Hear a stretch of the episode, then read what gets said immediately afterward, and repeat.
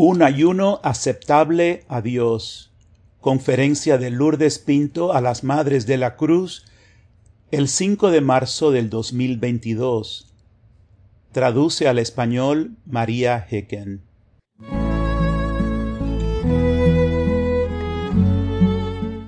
Mis bellas hermanas, consagramos esta enseñanza hoy a Nuestra Señora del Silencio y le pedimos que nos dé a cada una la gracia de entrar esta enseñanza que se haga carne de nuestra carne. Y el título de esta enseñanza es Un ayuno aceptable a Dios, enraizado en el amor.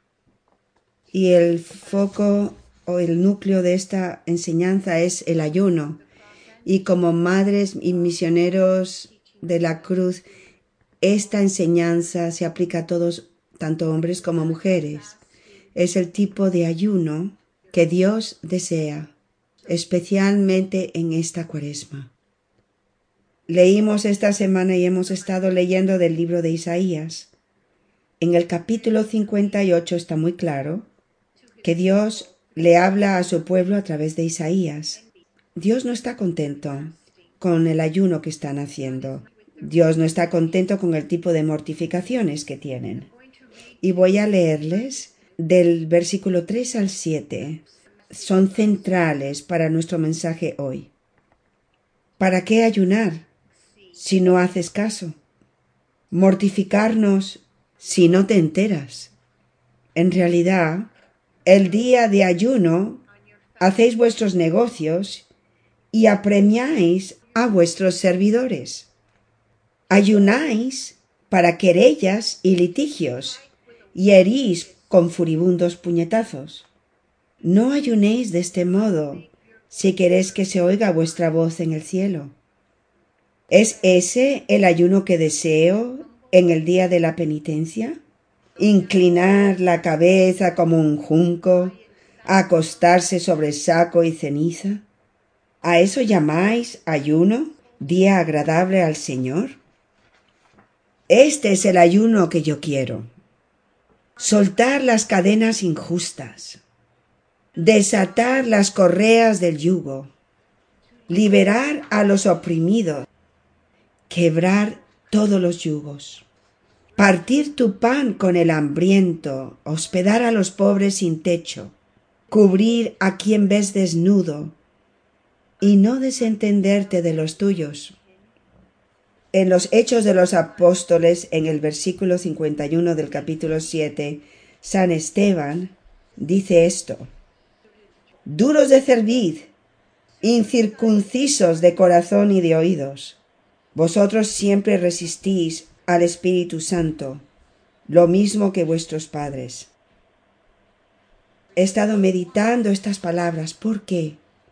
Cuando yo le pedí al Señor antes del, miércoles de ceniza lo que quería para mí personalmente en la cuaresma, en mi propio corazón, debido a la situación en el mundo, especialmente en, Ucrania, sentí que quizás esta cuaresma necesitaba e incluso deseaba ir en un ayuno mucho más estricto.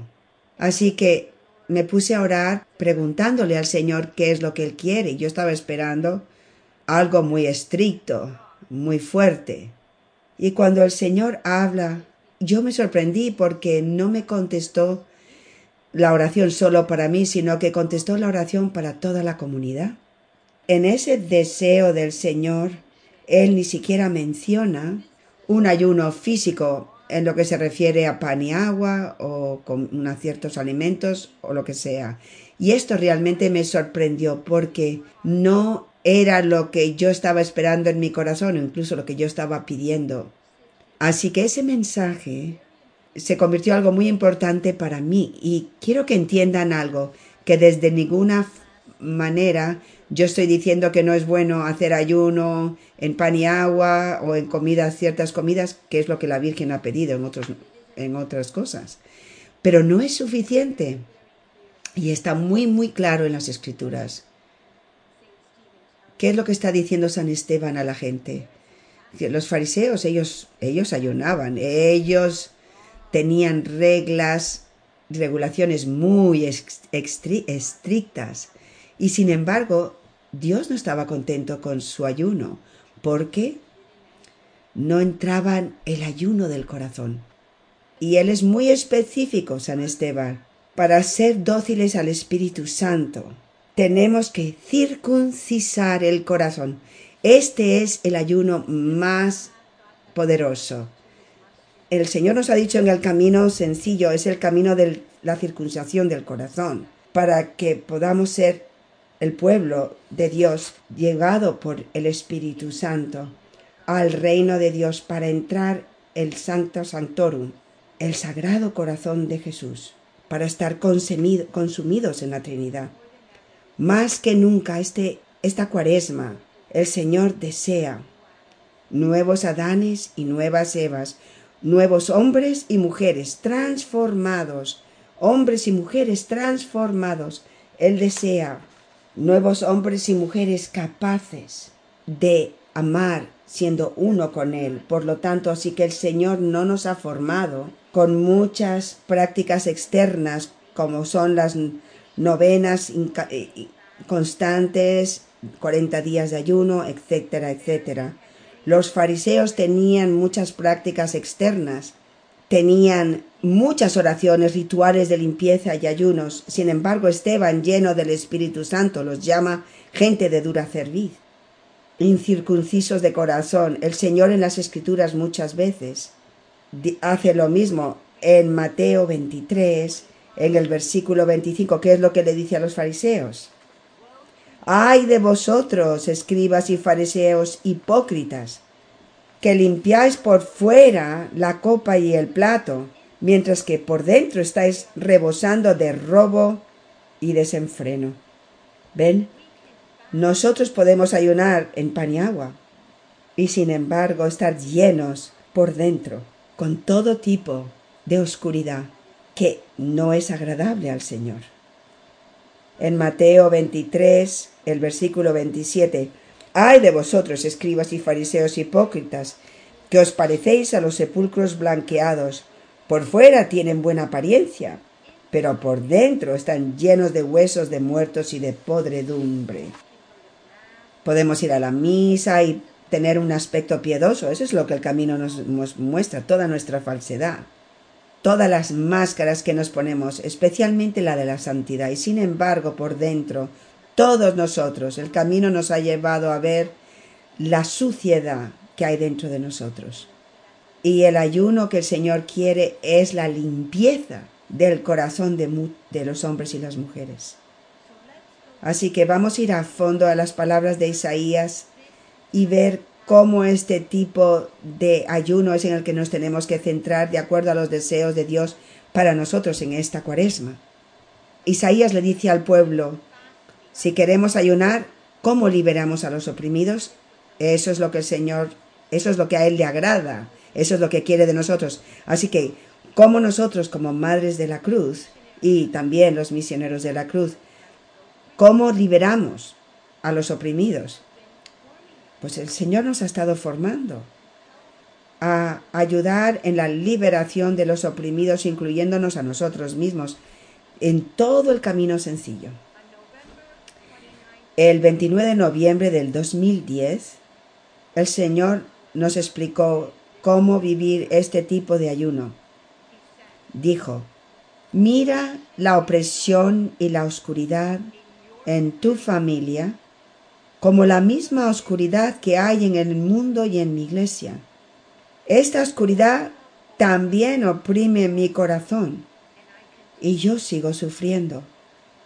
Y después al final de ese mensaje, porque ustedes lo pueden mirar en los mensajes en la página web, el Señor dice, Hija mía, debes elegir amar siempre. En tu familia Ama por medio de tu silencio.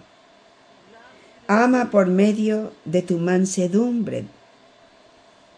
Ama en la bondad. Ama en la paciencia.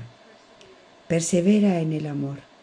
Por lo tanto, nuestro ayuno tiene que, que ser en el silencio de María, recibiendo la opresión de las personas con las que vivimos y sufriendo esa opresión con Cristo por Él y en Él, para liberarlos. Un ayuno que nos mueve a amar. El 31 de diciembre del 2012, el Señor lo vuelve a explicar cómo vivir este tipo de ayuno. Dice, recibid mis heridas, el pecado, el quebranto y la opresión de vuestros hermanos, para que podáis irradiar mi luz en la oscuridad. Esto es amor. El amor del mundo es egoísta y egocéntrico, pero el amor de Dios es abnegado. Jesús está diciendo que para que nosotros podamos ser esposas, para recibir sus heridas, tenemos que estar dispuestas a recibir el quebranto y la opresión de las personas que están más, más cercanas a nosotros, a nosotras. Estas son las heridas, las llagas de Cristo. Esto es un ayuno muy profundo del corazón que requiere enorme mortificación. La mortificación de el controlar nuestra lengua, la mortificación de, de nuestros pensamientos, la mortificación de nuestras reacciones a nuestras emociones, la mortificación de nuestros deseos, la mortificación de nuestras expectativas, la mortificación de nuestros planes y metas en, la vida. Ese es el ayuno más grande que el Señor desea y necesita durante este tiempo en el mundo. El 26 de diciembre del 2013 el Señor nos dijo, Esta vida escondida de sufrir conmigo la opresión de otras almas os obtendrá la corona de gloria sufriendo conmigo. Esta es nuestra esperanza, este es nuestro gozo, esta es nuestra paz, esta es la promesa que Dios nos ha hecho. Todos nos vamos a hacer y convertir en sus santos si vivimos el ayuno que es agradable a Dios, la circuncisión del corazón. El Señor a Isaías le dice, soltar las cadenas injustas y desatar las correas del yugo.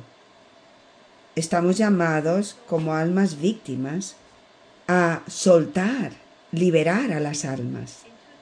En el 2011, el 19 de diciembre, el Señor dijo, debéis convertiros en la cadena de corazones traspasados que desatará la cadena de oscuridad y esclavitud. ¿Ven? Dios nos ha estado formando desde, desde el principio. En lo que Él le dijo a Isaías que le dijese al a los judíos hace muchos, muchos siglos. Dios no cambia.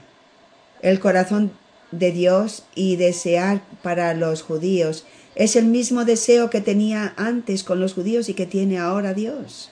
Y Él nos está diciendo lo mismo. Esto es lo que le agrada a Dios. El 21 de noviembre del 2012, mientras rezaba ante el Santísimo Sacramento la novena de Nuestra Señora desatadora de nudos, Jesús llevó mi mirada interior para verlo de nuevo atado con una cuerda y yo lo desaté. Y ahora me reveló esa cuerda de nuevo, pero esta vez con nudos. Me explicó nuevamente que quiere que recibamos los nudos de muchas almas y que siendo uno con María, suframos con Él para desatar muchas almas y liberarlas. Esa es la cadena del amor. Hay algo importante que enseña esta experiencia, que nos enseña esta experiencia. Porque, como pueden ver, yo estaba haciendo una novena, así que las novenas son importantes. El problema es que muchos de nosotros hacemos ayuno y novenas y nos quedamos solo en la oración de, de la novena y el Señor me estaba enseñando a mí y a todos nosotros que la novena de la Virgen de Satanudos, que es Nuestra Señora, yo tengo que vivirla y convertirme en esa novena con Nuestra Señora. No es solamente una oración, yo tengo que aceptar, estar subyugada yo y los tantas personas que están subyugadas, que están atadas y sufrir esto con María en Cristo para desatarlos. Y después, en la fiesta de la Asunción, el 15 de agosto del 2012, Nuestra Señora revela el traje de novia interior de las Madres de la Cruz y todos ustedes deberían tener esto. Todos deberíamos de meditar en, nuestro vestido de novia interno de vez en cuando. Pero hay una sección de nuestro traje de novias y esa es la cuerda. Y esto es lo que nos explica Nuestra Señora. Alrededor de tu cintura hay una cuerda. Esto representa la cuerda atada alrededor de las manos de Jesús durante su juicio. Lo desataste con tu amor y la cuerda que ahora te rodea simboliza tu unión con Él en su agonía y crucifixión. Por Él, con Él y en Él, ayudaréis a muchas almas a liberarse, especialmente a los sacerdotes, de la esclavitud del pecado. Nuestro sí para ser las almas víctimas de Jesús, ese amor, esa pasión de la que estaba hablando Sheila durante la oración del rosario, eso ha desatado a nuestro Señor con nuestro amor. Y Jesús después pone su cuerda alrededor de nuestra cintura y dice, esto es para que recuerde que están atadas a mí, yo, vuestro amor crucificado, y conmigo sois llamados todos a desatar a todos aquellos que están en gran opresión. ¡Qué hermoso! ¡Qué hermoso! No podemos olvidar quiénes somos, lo significativo de la belleza de nuestro vestido de novia místico. Y después el Señor le dice a Isaías, dile a tu gente de no desentenderse de los tuyos de tu propia gente. ¿Qué está diciendo el Señor con esto? Tienes que elegir amar a los más difíciles de amar. Debes elegir siempre el amor, la paciencia y la ternura. Y nunca ceder a la ira y al resentimiento. Él nos dice, reflexionen sobre cada relación. Esto tiene que ser la, como observamos la cuaresma, tiene que ser parte de nuestro ayuno reflexionar sobre cada relación y situación en vuestras vidas en las que no estáis amando conmigo, por mí y en mí. Y preguntaos, y esa es nuestra pregunta para la cuaresma, ¿por qué es tan difícil amar a esta persona o amar en estas situaciones? Y el Señor nos contesta, es precisamente en esas situaciones y con esas personas donde necesitáis purificaros todos los días de la cuaresma tenemos que darle gracias a Dios por las personas más difíciles en nuestra vida, porque son el don más grande de Dios para nosotros, porque no podemos hacernos santos sin ellos, no nos podemos santificar. Es muy fácil amar a aquellos que amamos, a aquellos que nos llevamos bien con ellos, es tan fácil. Pero si ese fuese el caso en nuestra vida estaríamos, no podríamos hacernos santos Así que Dios en cada una de nuestras vidas pone las personas más difíciles y situaciones difíciles. Y yo escucho la vida de tantas de ustedes y me maravillo en cuántas situaciones difíciles cada una de ustedes tiene. Pero eso es un don y un regalo del Señor. Así que hagan ese ayuno cada día para el resto de la cuaresma. Darle gracias a Dios es parte de nuestro ayuno. Darle gracias a Dios por nuestra cruz, por esa persona, por esa situación que estoy llamada a vivir, que es tan difícil. Para poder vivir este tipo de ayuno, esta circuncisión del corazón, el silencio es esencial. Es por eso que Nuestra Señora vino a nosotros como el icono de nuestra Madre del Silencio justo antes de que fuese el miércoles de ceniza. El silencio ha estado en nuestro camino sencillo desde el principio y sin embargo el Señor lo ha hecho bien claro que esta, esta cuaresma entre todas las otras, más que ninguna otra. Él quiere que entremos como comunidad en un silencio y una manera como nunca hemos entrado antes. Por eso hemos parado de hacer acompañamiento, porque personalmente para mí me sería muy difícil poder vivir eh, la cuaresma de esa forma, porque cada día tengo acompañamiento. Así que vamos a vivir esto como comunidad.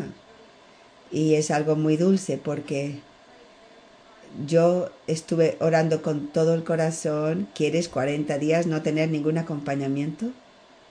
Y sentí que él decía, Lourdes, ¿no te necesitan? Me tienen a mí. Y si ellos entran en el silencio, voy a hablarles a ellos y les voy a guiar yo, y tú puedes estar en silencio. Así que eso fue algo muy hermoso yo me tengo que disminuir y el Señor tiene que aumentar. Así que Lourdes está disminuyendo, bendito sea Dios.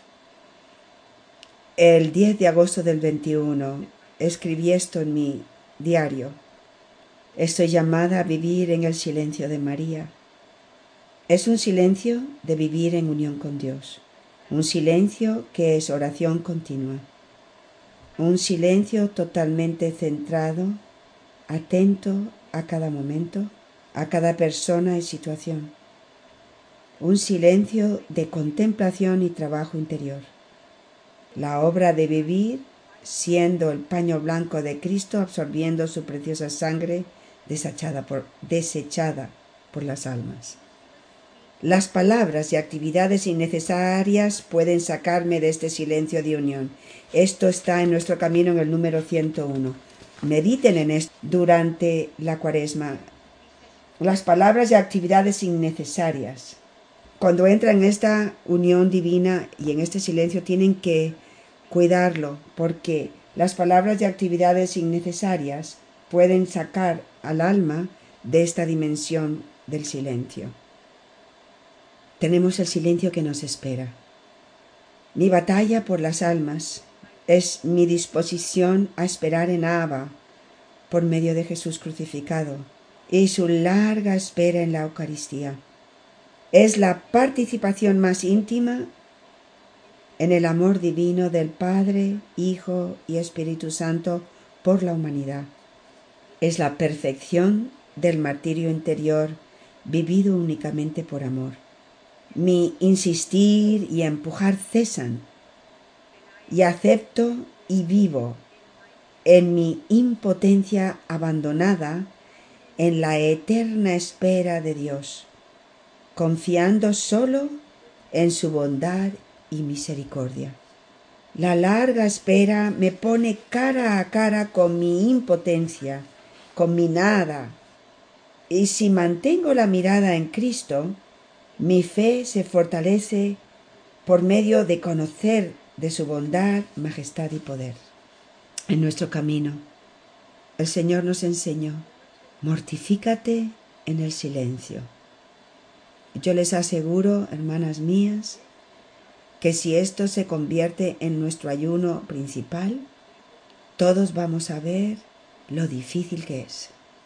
Mucho más difícil que cualquier otra mortificación física mortifíquense en silencio, pero no es el silencio de la nada, es el silencio de constantemente estar luchando, batallando para regresar a estar como compañeros del Señor. En las lecturas de Isaías de la en, la, en la misa hoy, el Señor sigue diciendo en el capítulo 58, y está hablando del ayuno de la lengua, del habla. El Señor le dice a los israelitas, si sacáis entre vosotros las acusaciones falsas y las habladurías, Él os bendecirá. Estoy traduciendo textualmente. En el libro de Eclesiástico, en el capítulo 27, tiene una frase importante, en el versículo 4. Cuando se agita la criba, quedan los desechos. Así, cuando la persona habla, se descubren sus defectos. Esta cuaresma el Señor quiere purificar nuestro corazón. Al nosotros mortificarnos con el silencio, tenemos que estar muy atentos a lo que hablamos. Qué difícil es guardar silencio. Qué fácil es muchas veces dar nuestra opinión. ¿Qué es lo que nos revela a nosotros nuestro hablar? ¿Qué es lo que nos revela de nuestro corazón? Tenemos que ayunar de las murmuraciones, de toda frivolidad, como nos han enseñado Jesús y María en uno de los mensajes de nuestra comunidad. Frivolidad en el habla y en las actividades. Tenemos que ayunar de reaccionar desde nuestras emociones y de buscar consuelo cuando sufrimos. Tenemos que ayunar de nuestras muchas distracciones. Y conforme nosotros entramos este tipo de ayuno y lo vivimos, vamos a realmente entrar el último versículo del Evangelio de Lucas de hoy. Jesús dice, yo no he venido a llamar a los rectos al arrepentimiento, sino a los pecadores. Porque esta cuaresma vamos a estar ofreciendo al Señor corazones contritos, corazones que están arrepentidos porque somos pecadores tan grandes. Este es el don, el obsequio, el regalo que Dios desea. Y cuando Él tiene almas que realmente le ofrecen corazones contritos porque hemos llegado a conocer nuestro pecado, entonces eso agrada al Señor y eso trae transformación. Eso es el ayuno que Dios nos ha pedido. Y les recuerdo de nuestro examen de conciencia. Y vamos a hacer el examen de conciencia como un panfleto que podemos tener y, y compartir con muchas personas. Pero es un examen de conciencia poderoso que entra verdaderamente en la circuncisión del corazón, porque a fin de cuentas todo el camino es para llevarnos a ser transformados en Dios, que es el amor. Así que les dejo con palabras del, del Magnífica de ayer que dice, el amor de Cristo como ágape de Dios. Es amor que desciende de lo alto y ama lo indigno para que pueda hacerse digno. El amor de Dios entra en nuestro quebranto, lo que es indigno, para hacernos dignos. María entra en, nuestro, en nuestra gruta de todo lo que es indigno y haznos dignos. Y como almas víctimas tenemos que entrar lo que es indigno de los demás para participar por medio del sufrimiento con Cristo en la transformación de hacerlos dignos. Amén. Para más información sobre el camino de unión con Dios, por favor visite el sitio de la comunidad Amor Crucificado, amorcrucificado.com.